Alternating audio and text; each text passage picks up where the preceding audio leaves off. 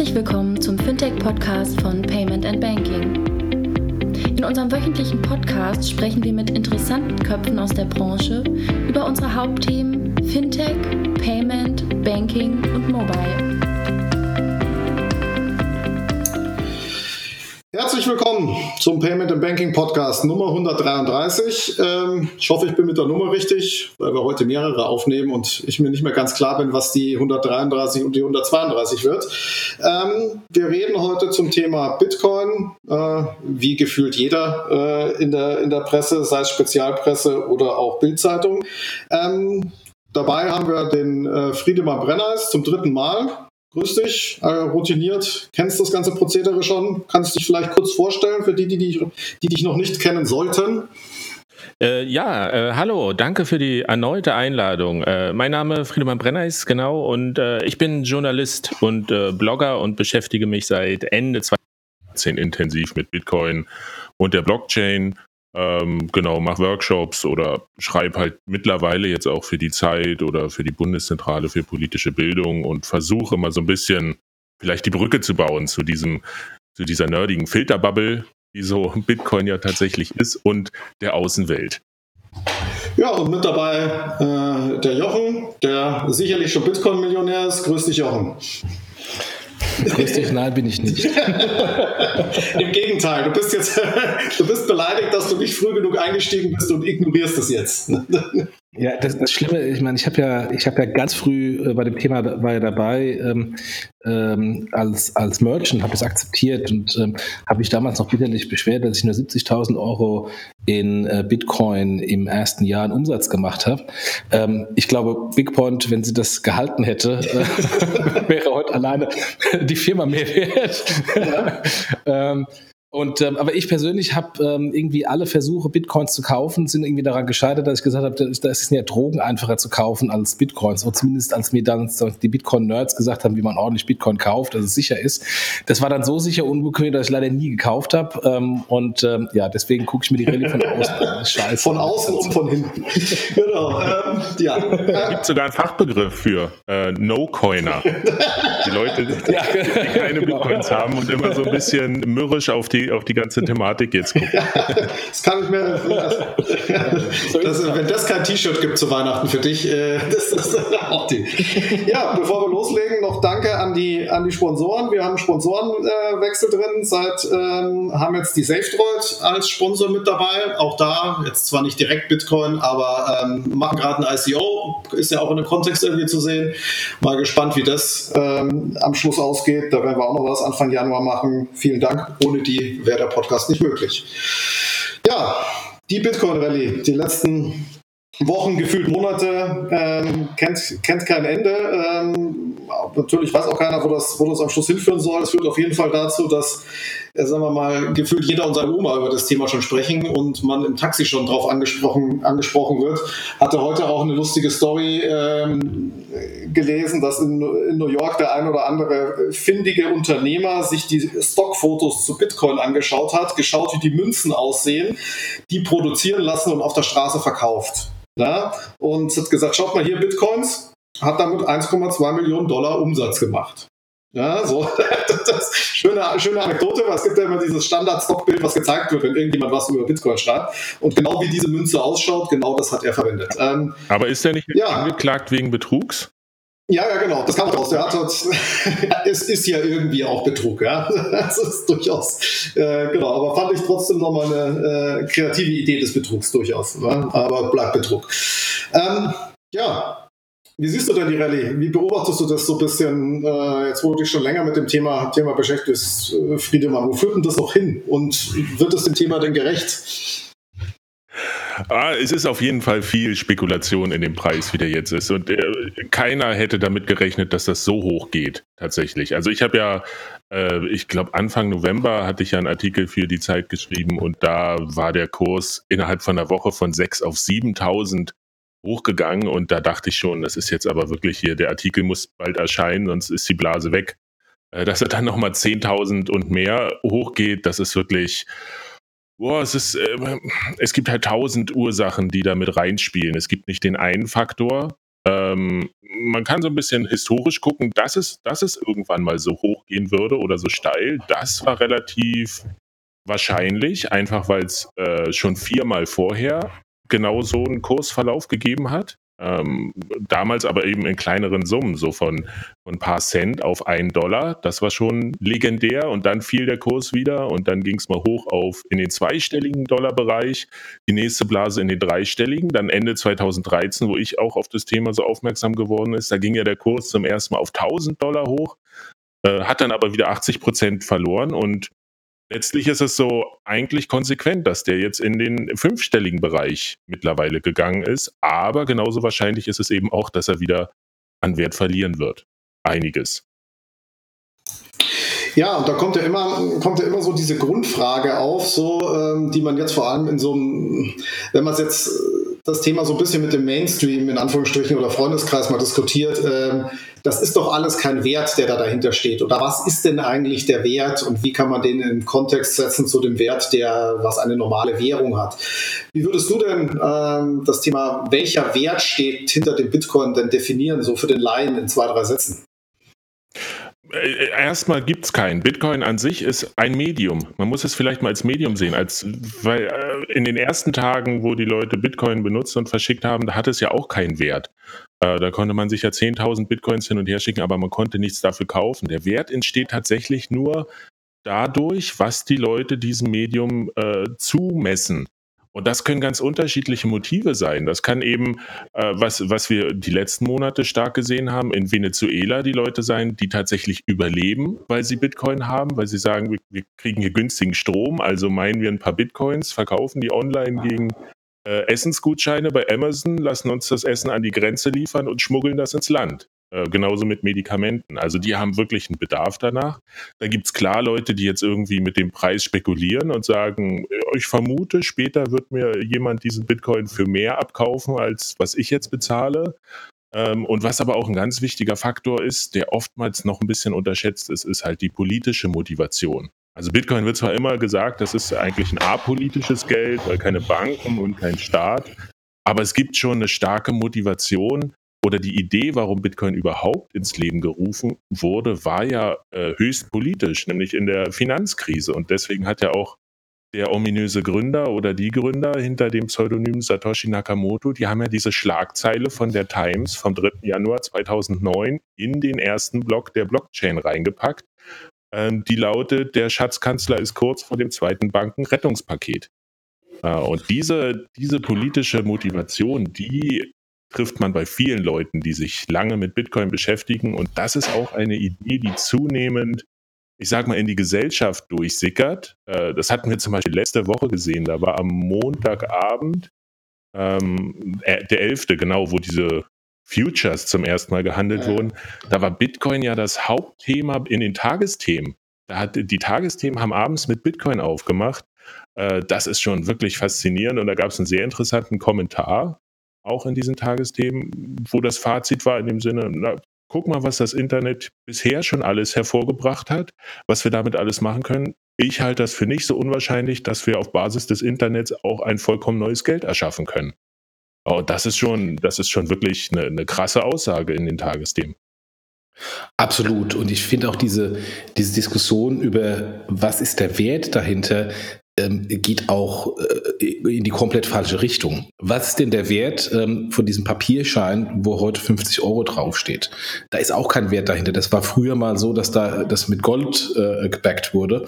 Aber äh, außer dass wir da Vertrauen drauf haben, dass das einen Wert hat, hat es auch keinen intrinsischen Wert. Und, ähm, und jetzt sind wir natürlich alle ein bisschen älter. Wir haben noch die erste E-Commerce-Blase mitgemacht.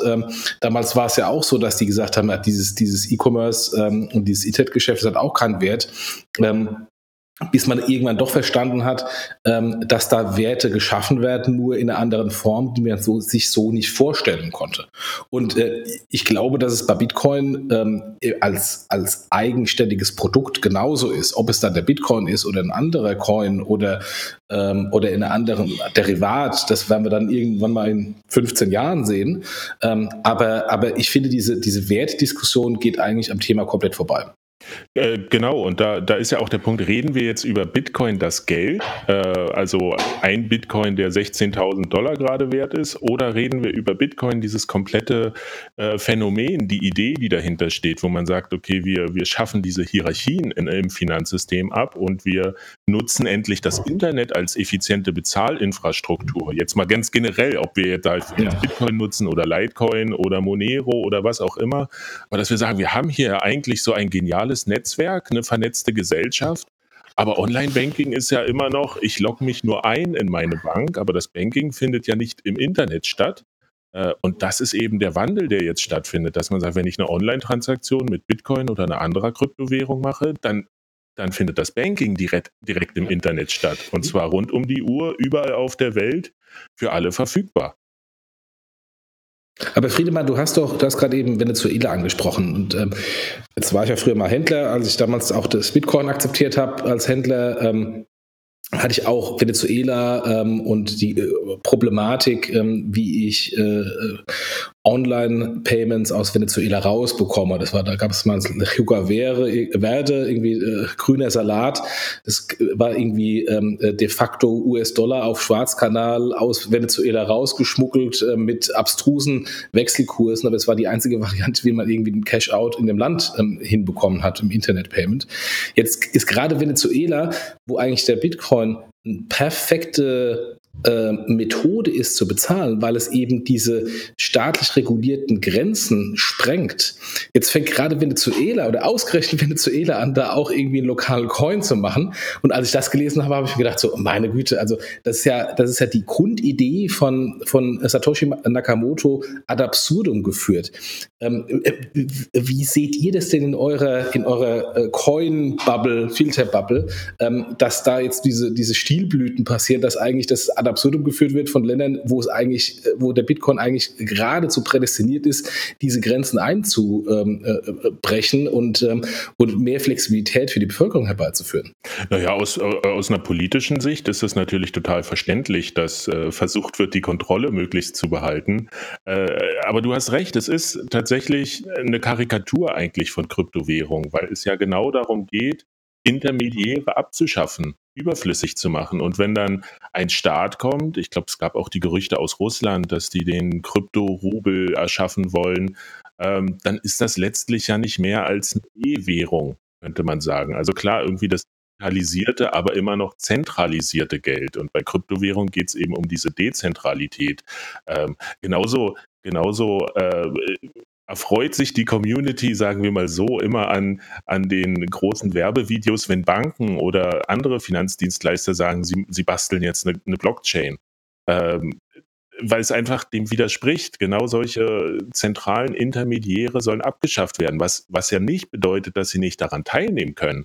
Aber es, sie sind eben nicht ähm, der zentrale Punkt, der die Kontrolle hat. Äh, und es gibt ja, es gibt ja zurzeit auch nahezu keine Zentralbank, die sich nicht mit dem Thema Bitcoin und Kryptowährung auseinandersetzt und wie man davon profitieren kann. Und da lief auch vor einiger Zeit, äh, ich glaube auf Dreisat, eine sehr interessante Dokumentation, wo ein Vertreter von der Bundesbank gesagt hat, wir sind halt ähm, mit, den, mit der Technologie, die wir bisher nutzen, sind wir einfach am Ende, am Limit. Die können wir nicht weiterbringen. Und bei äh, Blockchain-Technologie, da wissen wir nicht, was da noch kommt, aber höchstwahrscheinlich sind wir da noch nicht am Ende. Ähm, und das ist ja schon ein interessanter, wirklich ein interessantes Statement, was es bis so, bis, bis, bis dato auch noch nicht gegeben hatte, wo immer gesagt wurde, ja, ja, Finger weg davon. Ähm, aber das ist auch eine Krux für die, für die Zentralbanken, weil Kryptowährungen sind eigentlich nicht dafür gemacht, dass jemand da die Kontrolle drüber hat, dass jemand Geldpolitik damit betreiben kann. Wie würdest du denn jetzt, wo wir gerade bei dem, bei dem Thema Zentralbank oder auch Politik sind, ich glaube, dass sich, genau wie du sagst, ganz viele, sagen wir, eher staatliche Institutionen fragen, wie gehe ich jetzt damit um? Ja? Mache ich meine eigene Währung? Kaufe ich im großen Stil Bitcoin? Versuche ich ihn schlecht zu reden? Was auch immer. Hat sich da schon irgendeine oder welche Möglichkeiten siehst du denn für einen Staat oder eine Zentralbank mit dem Thema überhaupt umzugehen? Weil irgendwas müssen sie ja machen.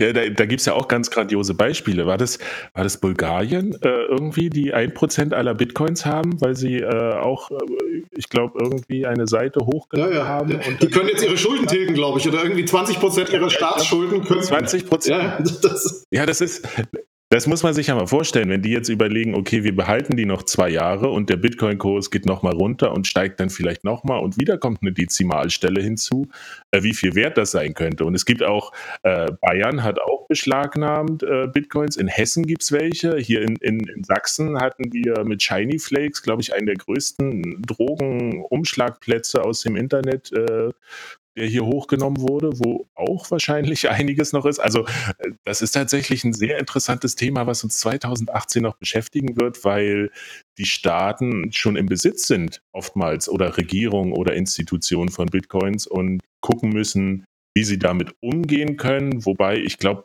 die Gesetzeslage ist da relativ äh, geklärt, dass sie, dass sie sowas veräußern müssen und damit nicht spekulieren können. Aber da bin ich auch kein Rechtsexperte. Aber das ist eines der großen Themen, äh, das uns 2018 auf jeden Fall begegnen wird, genauso wie das Thema Kryptowährung und Steuern. Äh, das wird auf jeden Fall nächstes Jahr, äh, also 2018 äh, wird ein grandioses Jahr für Steuerberater, weil alle, die jetzt dieses Jahr was gemacht haben mit Kryptowährungen, müssen das nächstes Jahr irgendwie vernünftig auf die Reihe kriegen und äh, bisher ist der Stand, fragt man zwei Steuerberater, hat man drei Meinungen zu diesen ganzen Kryptosachen. Ähm, aber ich sag mal, die Leute, die, die potenziellen ähm, Klienten sind durchaus liquide. Insofern wird das für Steuerberater ein gutes. gutes aber äh, da gibt es mehrere Branchen, die da jetzt ein bisschen profitieren. Ja? Also Steuerberater sind sicherlich, sicherlich äh, ganz, ganz vorne dabei bei den, ganzen, bei den ganzen Themen, aber auch auf der Anwaltsseite gibt es da viel neues Potenzial. Ja? Ja, am Ende des Tages doch auch wunderbar fürs Finanzamt. Ähm, die auf, können ja in den Ledger reingucken und wenn ich jetzt nicht einen Anonymizer nutze, ähm, sehe ich ja wunderbar. Guck mal, der Sieger hat hier irgendwie drei Bitcoins gekauft an dem Tag X. Äh, wenn Sie meinen Key kennen, meinen Public Key und am Tag Y hat er ähm, die drei Coins wiederverkauft, hat äh, einen Kursgewinn von Y gemacht ähm, und das hat er aber nicht seine Steuer angegeben.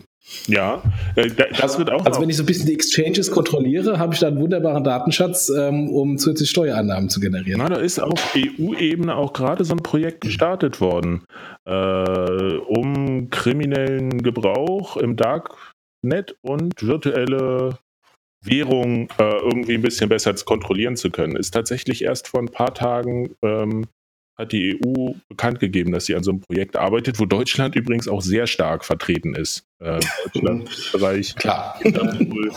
ähm, aber das ist tatsächlich auch ein Punkt, wo man sagen muss, das für 2018 auch nochmal sehr spannend, weil wenn man bisher darüber gesprochen hat, auch wie geht denn ein Staat mit Bitcoin um, müssen da nicht auch Steuergesetze reformiert und angepasst werden, dann, dann war meistens die Antwort, das ist einfach, der Aufwand wäre viel größer als der Ertrag, weil das noch so ein kleines Phänomen war. Und jetzt kommen wir halt langsam in den Bereich, wo ich sag mal, vielleicht die Reibung zwischen Staat und dieser nichtstaatlichen Währung die Reibungsflächen einfach größer werden, weil das Volumen ist ja enorm gewachsen. Ich glaube, der ganze Kryptomarkt ist bei über 600 Milliarden ähm, bisher und so langsam wird das Thema halt auf staatlicher Seite interessant und es könnte sich lohnen, sich damit nun auseinanderzusetzen. Auf der einen Seite eben steuerlich, aber auch Regulierung, Überwachung. Äh, es gibt da durchaus auch einige, die das sehr negativ sehen und sagen, naja, jetzt haben wir hier dieses offene Kassenbuch, jetzt haben wir den Salat. Ähm, jetzt sind halt wirklich alle Daten für alle einsehbar. Aber ähm, das ist halt auch ein wichtiger Faktor. Das sind ja Themen, die auch in der Community schon seit langem bekannt sind und ähm, deren Wichtigkeit durchaus äh, bewusst ist.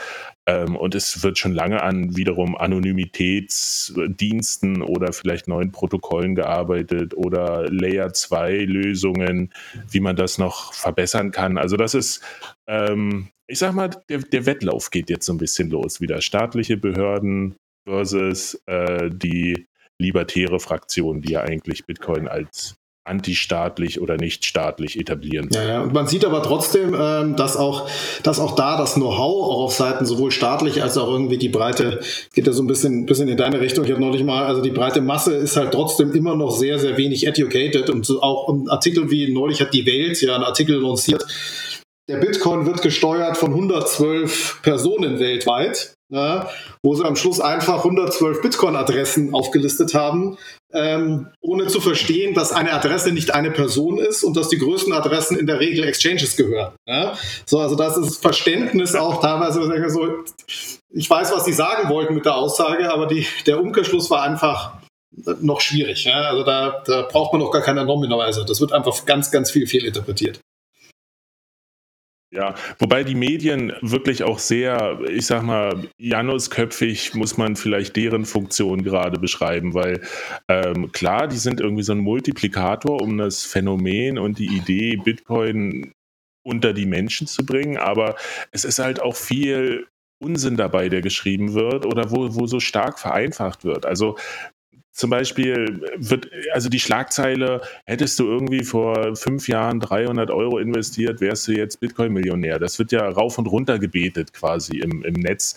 Ähm, das ist aber, das ist so, so trügerisch, weil ähm, es gibt kaum jemand, der das gemacht hat. Selbst die allergrößten Enthusiasten, die haben ja äh, Geld verloren. Äh, noch so ein Begriff, Krypto-Loser, den hat, glaube ich, Zeit Online jetzt gebracht. äh, äh, Üblicherweise ja, nicht. Dass welche Börsen nicht alle gehackt wurden. Oder der arme Typ, der immer wieder in, in der seine Festplatte auf den Müll geschmissen hat Stimmt, und ja, jetzt ja. Bitcoins im Wert von 80 Millionen drauf. Äh, der wird ja alle paar Jahre wieder in die Öffentlichkeit gezerrt. Und ganz ehrlich, es gibt keinen keinen, äh, also ich kenne zumindest keinen, der nicht länger dabei ist, der nicht auf irgendeine Weise schon viel wenig bis viel Geld durch technisches Versagen, durch eigenes Missgeschick, einfach durch die fehlende Usability, das, was du am Anfang meintest, Jochen, dass es so kompliziert war, äh, das zu kaufen. Ja, am Anfang war es auch kompliziert, Transaktionen zu verschicken. Ähm, und da konnte man sehr viel falsch machen. Äh, also die haben entweder Geld verloren oder sie haben halt auch schon längst große Summen ausgecasht, weil sie gesagt haben, okay, ich habe vielleicht Schulden abzubezahlen, ich muss BAföG zurückzahlen oder ich habe jemanden, den ich unterstützen muss. Und es, ich meine, aus heutiger Sicht ist es leicht zu sagen, okay, hätte, hätte damals investiert, aber Bitcoin war ja früher ein Dollar wert und als das 100 wert war, das war ja schon äh, genial. Also wer da nicht sich äh, eine Summe ausbezahlt hat, ja. der wäre ja schön doof gewesen. So, und da jetzt auch ja, ja, hättest du behalten müssen. Und klar, aber es muss man sich halt auch leisten können in dem Moment. Hm. Ähm, wie stark glaubst du dieses äh, momentane Positionierung des Bitcoins als, als Spekulationsobjekt, wie stark schadet es dem Ganzen? Weil wie jedes Spekulationsobjekt wird es ganz, ganz viele Verlierer geben, auch jetzt noch, oder? Ähm, oder vor allem jetzt. Wie stark schadet es dem Thema an sich, äh, also auch wirklich in der Wahrnehmung? Mm, also es ist ein großer Teil, der jetzt Spekulation ist und der macht auch Bitcoin gerade äh, schwer zu schaffen, weil einfach die Transaktionsgebühren sind so hoch. Äh, die, viele Leute, die jetzt einsteigen und sich ein Konto eröffnen auf einer Börse, die schaffen es nicht, sich ihre Bitcoins im Wert von 100 Euro darunter zu ziehen, weil die Transaktionsgebühren da den Großteil der, äh, dieses Geldes schon wieder auffressen würden. Also das ist, da sieht man zurzeit, dass Bitcoin eben auch immer noch dysfunktional oder nicht ausgereift oder in einem sehr frühen Stadium ist. Das heißt, diese ganze Blase, es wäre sinnvoll für das ganze System, wenn die auch bald mal sich ein bisschen äh, zurückbildet. Ich will jetzt nicht sagen platzt, aber wenn man sagt, okay, es kehrt jetzt wieder ein bisschen, bisschen Ruhe ein, ähm, einfach damit wieder an dem System gearbeitet werden kann. Es gibt so ein bisschen, ich, ich kriege häufig die Frage auch gestellt, warum ist es so schwer, Bitcoins zu kaufen oder sowas? Wo finde ich gute Informationen? Und ich dachte auch lange, das wäre irgendwie äh, ein Makel von Bitcoin. Man muss die Leute schneller und einfacher daran führen, aber mittlerweile und gerade in diesem Hype denke ich, eigentlich ist es gut, dass es so kompliziert ist, dass man erstmal ein bisschen Gehirnschmalz investieren muss, um zu verstehen, wie das funktioniert und was ich da eigentlich genau mache ähm, weil die Chancen eben Geld zu verlieren, äh, sei es durch den Kurs, der wieder runtergeht oder auch durch technisches Versagen oder ein fehlendes Backup, das ist übrigens, wie ich Geld verloren habe, ähm, äh, werden die Leute einfach Geld verlieren. Und es gibt auch Leute, die sagen, wir können sie nicht davor bewahren. Es ist halt dieser, wir müssen wer Bitcoin benutzen will, muss sich bewusst sein, da kommt viel Freiheit, die man damit kriegt, weil man eben zu jeder Tages- und Nachtzeit damit agieren kann und niemand um Erlaubnis fragen und niemand kann es zensieren. Aber es kommt eben auch eine Menge Verantwortung. Weil wenn ich das Geld verliere, dann ist es weg. So, das kann niemand herstellen. Ich kann nirgendwo eine Mail hinschreiben, hier schick mir ein neues Passwort zu. Äh, Gibt es auch sehr schöne Geschichten im Internet schon. Und das ist eigentlich es gibt Leute, die sagen, man muss es auf dem harten Weg lernen, dass wir neu lernen müssen, mit dieser Form vielleicht von Zahlungsmittel ähm, verantwortungsvoll umzugehen. Ja. Auch der Bitcoin-Schutz schützt nicht vor diesen, vor den Themen, die man ja auch, wenn man es ein bisschen abstrahiert, ist, sind es ja Problemstellungen, die ich im klassischen Bargeld auch habe. Ja? Wenn ich äh, 1000 Euro im Taxi liegen lasse, habe ich auch 1000 Euro verloren. Da kann ich keinem die Mail schreiben. Vielleicht dem Taxifahrer, ja? äh, aber vielleicht auch niemand. Ja? Also das ist, das ist in, in dem Kontext. Ähm, aber genau wie du, ich kriege auch immer diese, diese Fragen, auch in den letzten paar Wochen von vielen Freunden, die sagen, hier, ich versuche seit einer Woche äh, irgendeine komische Kryptowährung zu kaufen, die man gerade irgendwo gelernt hat. Aber seit einer Woche schaffe ich es nicht. Die teilweise auf der einen Seite fast wahnsinnig werden äh, und mir selber schon einen Uplift anbieten und sagen, hier kannst 10% behalten, kauf du für mich. Ähm, und allein deswegen schon sagen, naja, wenn das so scheiße ist, äh, in dem Sinne, dann muss doch das mal einfacher werden und dann muss automatisch der Kurs steigen, weil ja dann jede, jeder kaufen kann. Ähm, das heißt, der Markt wird das Thema natürlich irgendwie lösen, äh, in dem Sinne. Es wird einfacher werden. Ich glaube, das lässt, lässt, sich gar nicht verhindern. Oder? Das ist auf jeden Fall klar das gesetzte Ziel von allen, die da, die da daran teilnehmen. Es ist ja, es ist schon die Zeit, es ist sehr schwierig, einfach. Ja, äh, Friedemann, du hast, du hast sogar eben äh, gesagt, mit, ähm, mit den Kosten für, für die Transaktion. Ist das nicht ein, ein Grunddilemma? Weil ähm, Ihr könnt natürlich, oder die Bitcoin-Community kann doch jetzt entscheiden, ähm, man, man reduziert die, die Gebühren ähm, für, für, für das Mining, äh, damit quasi Transaktionsgebühren reduziert werden angesichts des, der großen Bewertung. Aber wenn da der Bitcoin-Kurs wieder einbricht, ist dann halt keine Attraktivität mehr oder notwendige Attraktivität mehr da, ähm, die Transaktion ähm, zu, zu verifizieren. Ähm, und wenn es noch weiter nach oben geht, ähm, wird es auch wieder teurer. Kann man da nicht irgendwie eine ähm, eine Variabilität einbauen, nach dem Motto, äh, die, die Prüfungskosten ähm, ähm, von Transaktionen sind abhängig von der Bewertung und, äh, und immer ein Prozent oder Promillbetrag, ähm, das dann auch jetzt für diejenigen, die diese Prüfung tätigen, als auch für diejenigen, die Transaktionen tätigen, eine kalkulierbare Basis ist?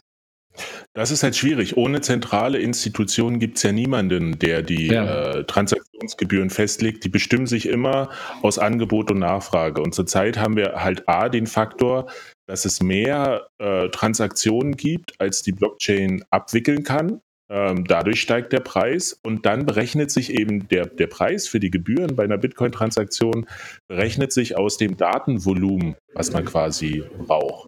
Hm. Ähm, und dadurch wird das in Bitcoin angegeben und wenn der Bitcoin so stark im Kurs steigt, dann wird halt so eine Transaktion auch sehr viel teurer. Und das ist auch ein großes Dilemma, was seit drei Jahren mindestens in der Community diskutiert wird und was ja auch dieses Jahr zu dieser Abspaltung von Bitcoin Cash geführt hat, mhm. weil die zwei Fraktionen, die zwei Hauptfraktionen sind nicht zusammengekommen. Da gab es die auf der einen Seite, die gesagt haben, okay, wir machen einfach die Blöcke der Blockchain größer, dann passen da mehr Transaktionen rein. Dadurch sinken halt die Gebühren, weil nicht mehr so große Konkurrenz da ist.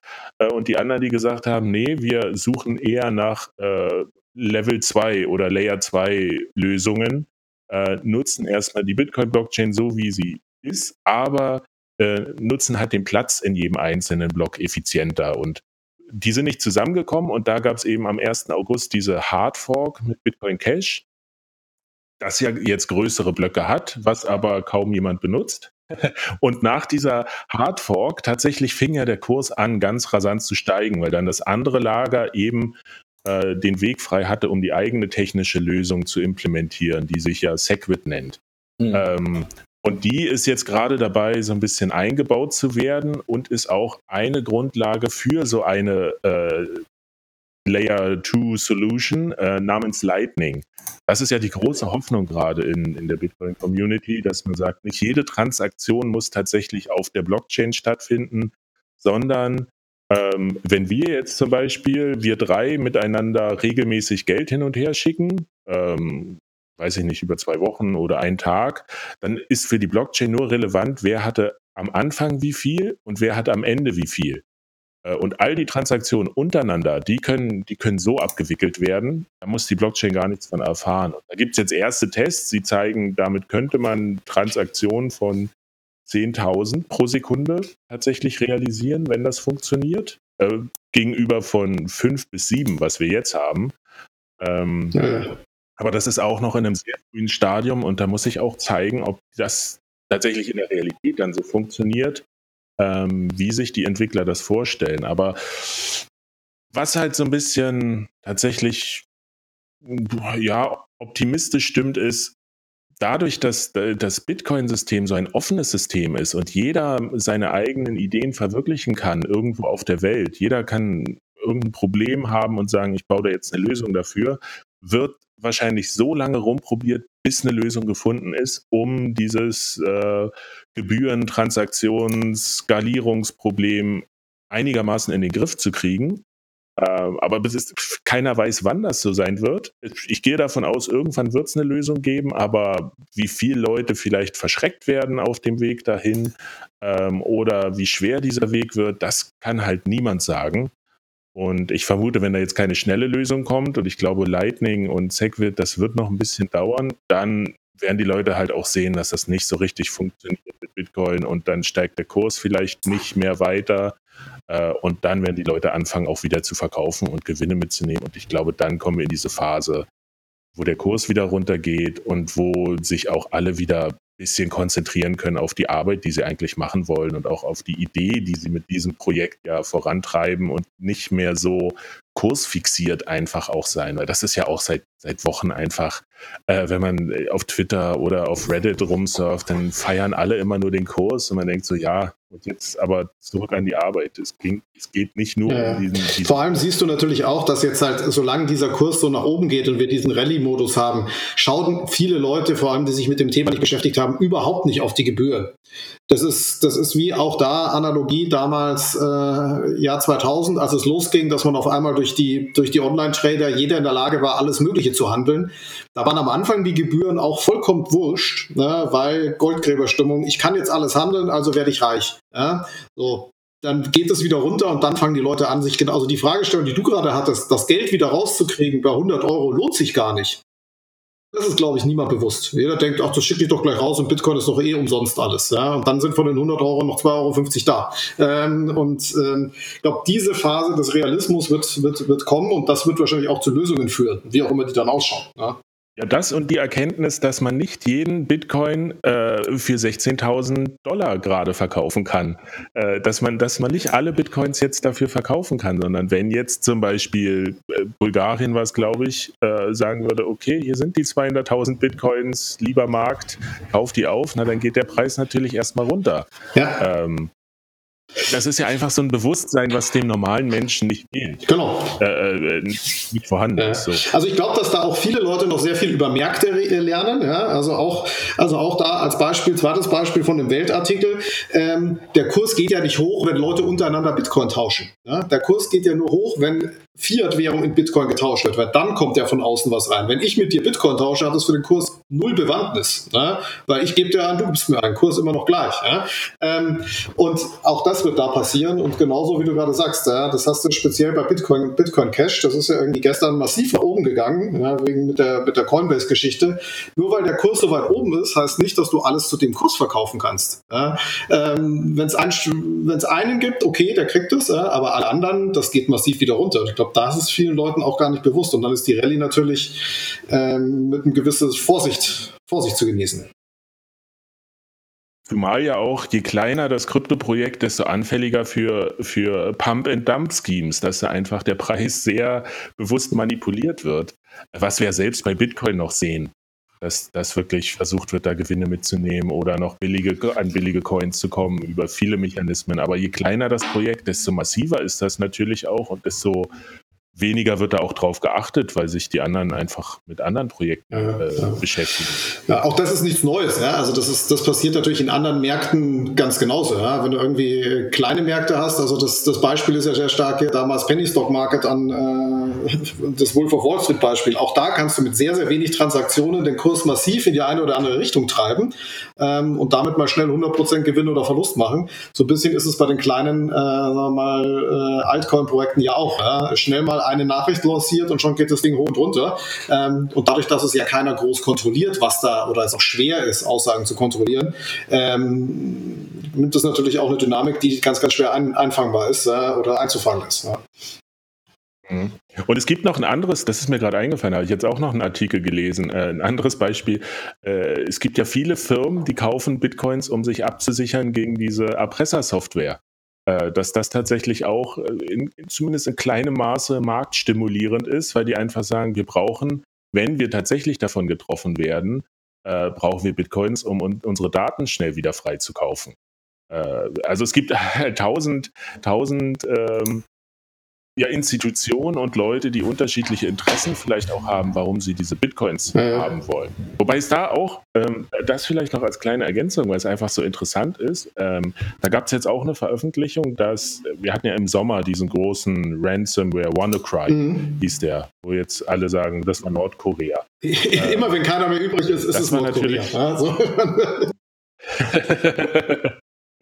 Ja, da waren halt viele betroffen davon, die, die ihre Netzwerke nicht ordentlich oder ihre Daten nicht ordentlich gesichert haben. Und da ist jetzt, ich weiß nicht, ob es eine Studie war und bin mir nicht sicher, aber Europol oder Interpol oder sowas, die haben ge tatsächlich gesagt, dass dieses Aufkommen äh, von, diesen, von dieser Erpressersoftware oder den vielen Varianten davon dazu geführt hat, dass sich äh, Unternehmen mehr Gedanken um ihre Cybersecurity machen. Und das finde ich insofern interessant, als dass wir ja, was haben wir nicht alles gehört, wer gehackt wurde und wo die Daten von Nutzern geklaut würden. Apple, Yahoo jetzt mit drei Milliarden Konten und letztlich ist da ja nie was passiert, weil immer so war, naja, sind die Daten der Nutzer weg. Äh, nicht so schlimm. Aber jetzt, wo man sieht, okay, äh, jetzt sind die Firmen selber betroffen, sie müssen bezahlen, um an ihre Daten wiederzukommen, das motiviert sie jetzt auf einmal mehr in die Datensicherheit zu investieren und sich da mehr Gedanken drum zu machen. Das ist schon wieder, unterm Strich ist das eigentlich ein, ein positiver äh, Effekt in diesem negativen, weil diese Erpressersoftware ist natürlich schlimm. Wir, wir, wir, haben ja jetzt 100.000 äh, verschiedene Treiber jetzt besprochen, die den Aktienkurs treiben können. Und jetzt, was, was wir noch gar nicht angesprochen haben, sind die ganzen ähm, Banken, die jetzt die Futures aufgesetzt haben, die ja das dann auch teilweise ähm, noch, noch hinterlegen und deswegen auch noch traden müssen. Ähm, aber was können denn Spielverderber sein? Ähm, also wir haben ganz kurz vorhin mal Regulierung angesprochen. Ähm, kann eine Regulierung ein massiver Spielverderber sein, dass sie, dass sie das Tod reguliert, ähm, äh, dass, dass darüber vielleicht äh, Exchanges geschlossen werden oder äh, sowas wie China, die ja, die ja einen Großteil der Volumen generieren, einfach sagt, ihr dürft das nicht mehr machen und dann darüber von jetzt auf nachher auch ein Einbruch stattfinden kann? Oder ist das eher so eine theoretische Diskussion und, und du glaubst, das ist nicht so relevant, weil es dann immer noch quasi Umwege Wege gibt, es dann trotzdem weiterzumachen. Hm, ja, es ist, das ist tatsächlich eine der wichtigsten Fragen gerade. Was könnte diesen Kurs zum Einbrechen bringen? Also ich, wir hatten das ja, ähm, dass jetzt, ich weiß nicht, ob es Dezember oder November war, dass China ja noch stärkere äh, Vorschriften, die haben ja quasi die Börsen dicht gemacht. Ähm, und da ist der Kurs auch runtergegangen. Allerdings war er nach zwei Wochen, glaube ich, war er wieder auf dem Niveau von dieser Ankündigung. Ähm, und das ist schon bemerkenswert, weil das war nämlich 2014, als dann diese 2013er, äh, als der 2013er Hype äh, quasi geplatzt ist, ähm, da waren es halt auch die Nachrichten aus China, dass da stärker reguliert wird. Und da ist der Kurs ja äh, 15 Monate auf Talfahrt gegangen und hat 80 Prozent verloren. Also auch durch diesen Hack von der Mt. Gox Börse. Aber das war so einer der Faktoren, wo man gemerkt hat, okay, diese Nachricht der Regulierung hat äh, enormen Einfluss und das war, das ist jetzt so ein bisschen verpufft tatsächlich und das Volumen ist ja innerhalb kürzester Zeit einfach nach äh, Südkorea abgewandert und Japan, glaube mhm. ich, die jetzt die umsatzstärksten Börsen haben. Also da sieht man schon, dass Bitcoin als, als ähm, als Phänomen schon stark gewachsen ist und vielleicht auch nicht mehr so anfällig ist für so einzelne kleine Meldungen, vielleicht auch Gerüchte. Ich glaube schon, dass das äh, ist noch, ähm, ja, vielleicht es, es, gibt bestimmte Sachen, man kennt noch gar nicht alle Mittel und Wege, wie der Staat versuchen könnte, das, das ähm, zu regulieren und welche Auswirkungen das hätte. Ich meine, wenn wir jetzt zum Beispiel ähm, mit, mit, der, mit der Steuer ist es ja so, wenn man die Bitcoins ein Jahr hält privat und sie dann veräußert, dann ist ja der Gewinn steuerfrei.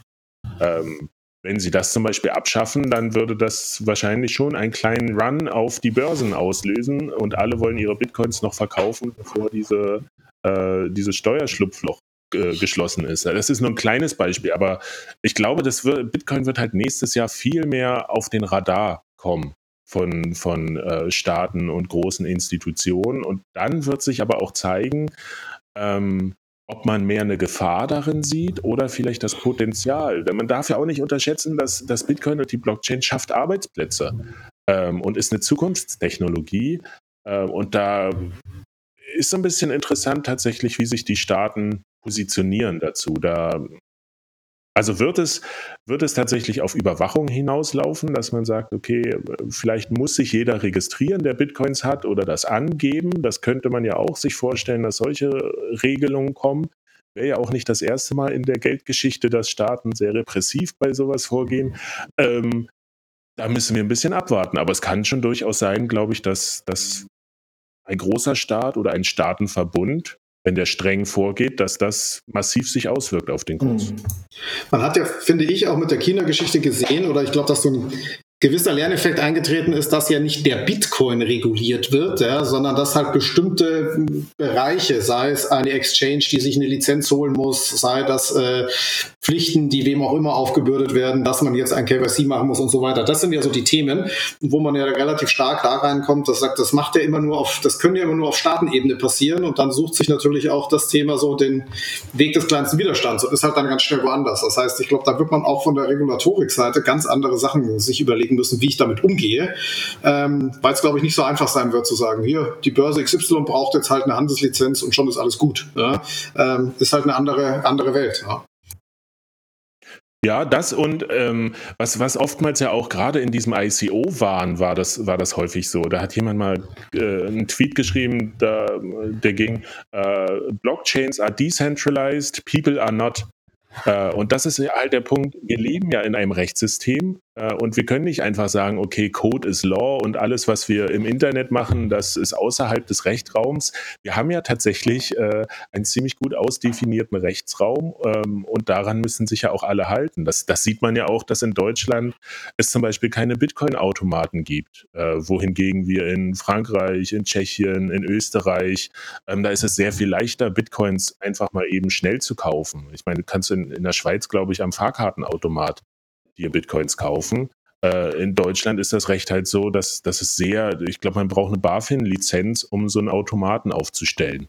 Ähm, und das ist, ja, da, da, da müssen wir halt gucken, wie, wie sich das entwickelt. Aber es sind ja schon Gesetze da. Das darf man eben nicht vergessen. Ja, ja, klar. Ja. Und klar, die sind, haben halt einen gewissen Unterschied von, von Markt zu Markt. Und ich glaube, das wird auch äh, äh, unterschätzt man, wie weit dann eben auch bestimmte, sagen wir mal, Werte oder Nutzer oder auch Businesses dahinter einfach wandern, wenn der Markt 1 das Thema so reguliert und der Markt 2 so. Ja, also genauso wie die Rechtsformen unterschiedlich sind. Das kann, glaube ich, nur durch so Bitcoin-Themen einfach viel, viel schneller gehen. Ja, weil jetzt im Moment, wenn man unterschiedliche Steuergesetze hat, bis da mal eine Firma sich umsiedelt, woanders hin, das dauert. Da muss schon was passieren dafür. Ja, die Hürde ist sehr, sehr hoch. Ja, selbst wenn jetzt irgendjemand anfängt und sagt, ich gebe keine Corporate Tax mehr. Bei Bitcoin, wenn die Börse im Standort A reguliert wird, Standort B nicht, glaube ich, ist die schnell woanders. Ne? Und ähm, für die Nutzer gilt es auch. Ne? Und, und die Geschwindigkeit von Regulierung ist halt auch wirklich ein Dilemma für den Regulator. Also wir sehen das ja, dass äh, die BaFin ist ja auch in einem Komitee, äh, in einem ISO-Komitee, wo es darum geht, Standards für Blockchains zu schaffen. Und ich, ich, vielleicht war das Anfang dieses Jahres und dann sind die ersten Ergebnisse, werden erwartet nach 36 Monaten. Und wenn man sich anguckt, wie sich dieses Krypto-Ökosystem äh, in 36 Monaten gewandelt und gedreht hat und äh, äh, dieses ICO-Thema, das war, ist ja jetzt ein halbes Jahr oder ein Jahr alt und ist jetzt schon fast wieder durch. Und äh, wie soll man so schnell da eine gute Regulierung für, für bauen? Ähm, also das wird auch nochmal eine enorme Herausforderung, einfach die Geschwindigkeit, die sich vermutlich in diesem ganzen Ökosystem noch erhöhen wird, einfach, weil alle Leute gleichzeitig daran arbeiten können und bisher wissen die meisten Menschen auf der Welt ja noch nicht mal, dass es Bitcoin oder die Blockchain gibt. Wobei da ist Bitcoin jetzt nicht anders oder, oder die Blockchain generell und, und, und Bitcoin-Derivate nicht anders als alles andere, was neu war. Ähm, die Regulierung hinkt grundsätzlich äh, dem Marktfortschritt hinterher, ähm, manchmal mehr und manchmal weniger. Und irgendwann wird es dann aufgeholt und dann wird es reguliert ähm, und kommt in normale Bahnen. Also insofern, ich glaube, das ist jetzt gar nicht so besonders. Ähm, was eher besonders ist, dass das so schnell so groß geworden ist und deswegen wahrscheinlich der Druck auf die Regulierung ein anderer ist im Vergleich zu anderen ähm, äh, Dingen wie E-Commerce oder E-Payment oder, oder, sonstige Dinge, ähm, wo, wo dann der Verbraucherschutz erst äh, ein paar Jahre später nachgezogen wurde und das einfach noch relativ klein war. Ähm, und, und hier ist es natürlich in kürzester Zeit explodiert. Ähm, und, ähm, und deswegen werden wahrscheinlich die Regulierer da anders drauf schauen als jetzt äh, bei anderen Regulierungssachen. Aber äh, am Ende des Tages, Regulierung und Gesetze folgen immer dem Markt und der Markt ist halt immer schneller als die Gesetze und die Regulierung.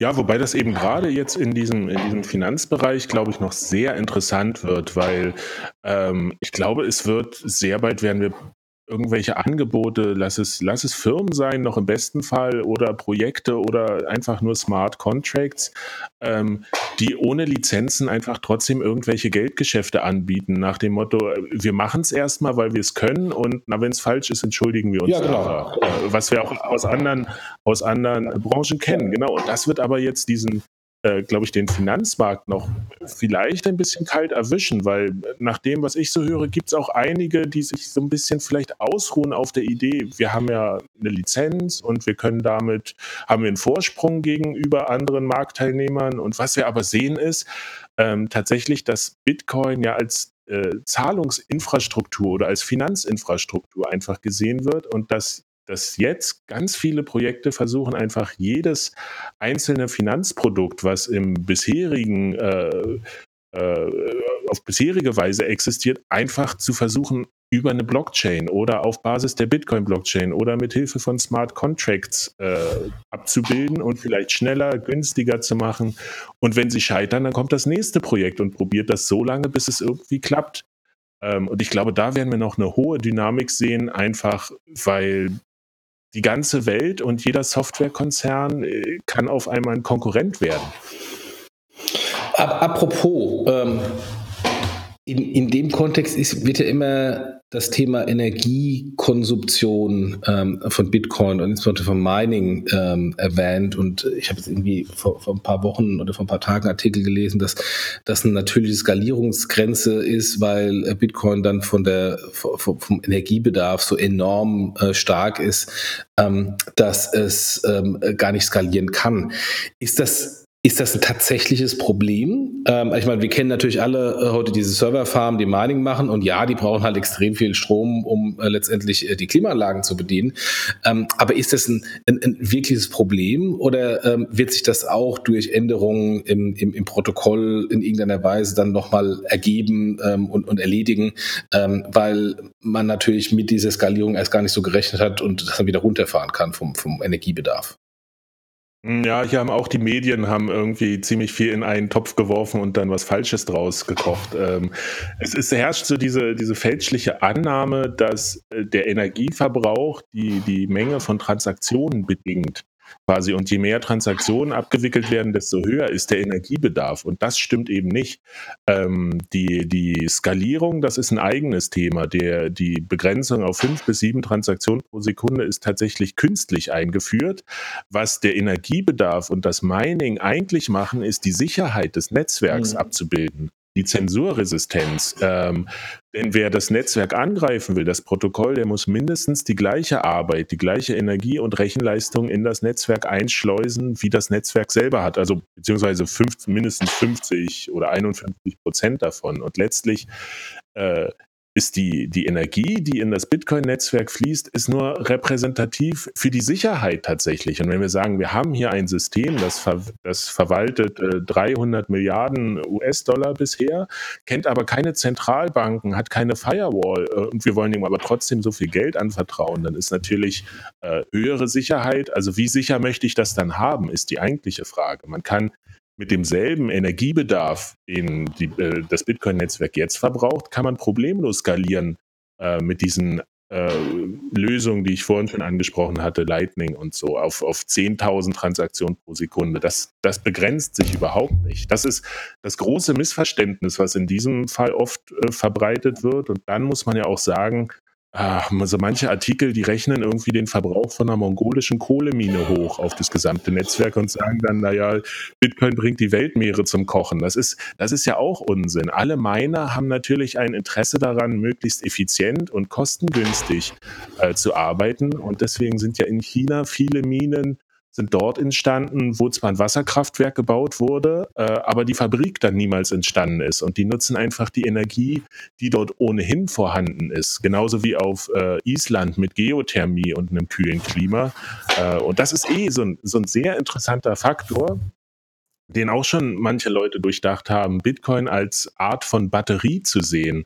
Nämlich, dass man sagen kann, immer wenn ich Energie übrig habe, äh, und das sehen wir, glaube ich, in Deutschland auch an äh, reichen Tagen, dann haben wir viel mehr Energie, als wir irgendwie verwenden können oder die Netze vertragen. Warum nicht an jeden einzelnen kleinen, äh, an jedes Windrad auf der Nordsee einen eine kleinen Miner bauen und sagen, okay, wenn ich kann jetzt gerade die Energie nicht in das Netzwerk einspeisen, also meine ich ein paar Bitcoins. Äh, A, sorge ich für eine gewisse Sicherheit im System und B, ich habe einen Ertrag davon und im Ernstfall könnte ich mir vielleicht später auch Energie davon wieder kaufen. Äh, deswegen diese Idee von der Batterie. Ich kann damit den Strompreis regulieren in dem Sinne. Ich kann da sagen, so unter so und so viel Cent speise ich nichts ein, beziehungsweise das Netzwerk reguliert selber den Strompreis. Wenn man sagt, okay, es ist günstiger äh, oder effizienter, Bitcoins zu meinen, als ins normale Netzwerk einzuspeisen, weil da kriege ich weniger dafür. Naja, oder was machst du mit dem Kraftwerk, was nicht mal eben so abgeschaltet werden kann äh, mit der Energie? Und äh, die müssen dann aber irgendwie zurückstecken, wo, wo soll die hin? Also es ist mehr so ein offenes Geheimnis, dass die Energieanbieter auch schon mal intensiver über das Thema Mining nachgedacht haben. Ich, ich wollte gerade sagen, ist das nicht ein interessantes Geschäftsmodell für E.ON, RWE und Co.? Es muss sich halt lohnen. Es gibt so verschiedene Faktoren. Also das Klima sollte einigermaßen, man muss die Hardware bekommen. Ähm, das ist so eine Rechnung, die muss jeder für sich selber machen. Äh, aber es gibt immer noch Leute, die meinen halt auch irgendwelche Altcoins äh, oder andere Projekte und können davon gut leben. Und es gibt auch viele, die haben so eine kleine Solaranlage irgendwo rumstehen und haben da ihr Miner und lassen den laufen einfach und sagen, naja, was kommt, das kommt. Ähm, und was nicht, das nicht. So, also das ist mit, mit dem Energieverbrauch, das ist so, das, das kann man nicht so vereinfachen einfach. Das ist, ja. da steckt auch noch sehr viel Potenzial drin, wie man das vielleicht sinnvoll nutzen könnte. Genau wie du gesagt hast. Lass uns den Strompreis regulieren ja. darüber. Äh, ja, ver, ver, verbraucht halt eine gewisse Transferleistung, das in dem Sinne auch zu verstehen. Also es ist immer einfacher zu verstehen, so, solche plakativen Beispiele wie Bitcoin braucht mehr Energie als Serbien. Das ist irgendwie so wie ähm, Größe in, in, in, Einheiten Saarland oder Fußballplatz. Das kann auch jeder verstehen. Ähm, wie man mit Bitcoin Strompreis regulieren kann, glaube glaube ich, das ist von der Transferleistung ein bisschen schwieriger. Ne? So, und äh, deswegen, glaube ich, gibt es diese Diskussion vor allem. Ja. Ja, aber man muss sich auch überlegen, unser jetziges System äh, verbraucht ja auch Energie und das sind, das sind ja auch viele versteckte Kosten. Ich meine, ganz einfach gesagt, wie viel, wie viel mehr Sprit wird verbraucht, weil wir alle Bargeld in der Hosentasche haben? Wie viel Tonnen Bargeld werden pro Tag durch Deutschland transferiert? Oder nimm die über 400 Sparkassen äh, mit ihren eigenen Vorständen und Dienstwagen oder was deren Computer alle verbrauchen. Also wenn man das mal alles hochrechnen würde, würde mich auch interessieren, was das so an Energie verbraucht. Da hatte ich neulich auch irgendwas gesehen, genau. Ähm, wo, wo, auch dieser Goldpreis mal verglichen wurde. Wie viel kostet das ganze Gold, äh, das es so gibt im Vergleich zu, äh, wie viel kostet das, haben die Bitcoins gekostet? Das ist natürlich auch aber ganz, ein ganz anderer Vergleich auch. Aber so eine Goldmine ist auch von selber. Ne? Äh, also das ist sicherlich keine energiearme Produktion. Ja, ähm, ich glaube, wir könnten wahrscheinlich noch die nächsten zwei, drei Stunden voll machen. Äh, wir haben jetzt viele Themen, Themen angekratzt, wo wir gesehen haben, da kann man überall noch ziemlich, äh, ziemlich weit reingehen und da ähm, Diskussionen führen und auch sehr, sehr interessante Sachen, weil so viel Neues ist. Ich denke mal, das war nicht das letzte Mal im Podcast. Wenn man, ähm, da fällt uns sicherlich wieder äh, was ein, wo wir dich nochmal mit reinnehmen. Deswegen danke von unserer Seite. Jochen, hast du noch was zu ergänzen? Nee, vielleicht einfach nur, das kommt natürlich jetzt äh, 53 Minuten nach dem Start zu spät. Für diejenigen, äh, für die das jetzt zu abgehoben war, die sollen vielleicht den alten Podcast hören, äh, wo wir erstmal ähm, äh, Bitcoin und Blockchain mit Friedemann erklären. Muss mal äh, gucken, ähm, wo, äh, was für eine das genau war. Mal Payment Banking ähm, in die, Suche nutzen. aber ich glaube, die, die bis jetzt durchgehalten haben, die sind so tief drin, für die brauchen wir jetzt nicht mehr den, die Intro-Podcasts Werbung machen. die sind so tief drin, die, die kommen da nicht mehr so einfach raus. Das ja, das ist aber auch das Ding. Äh, Bitcoin zu verstehen ist ein Prozess, den kann man nicht ja. outsourcen. Das muss jeder, da muss jeder ja. selber durch.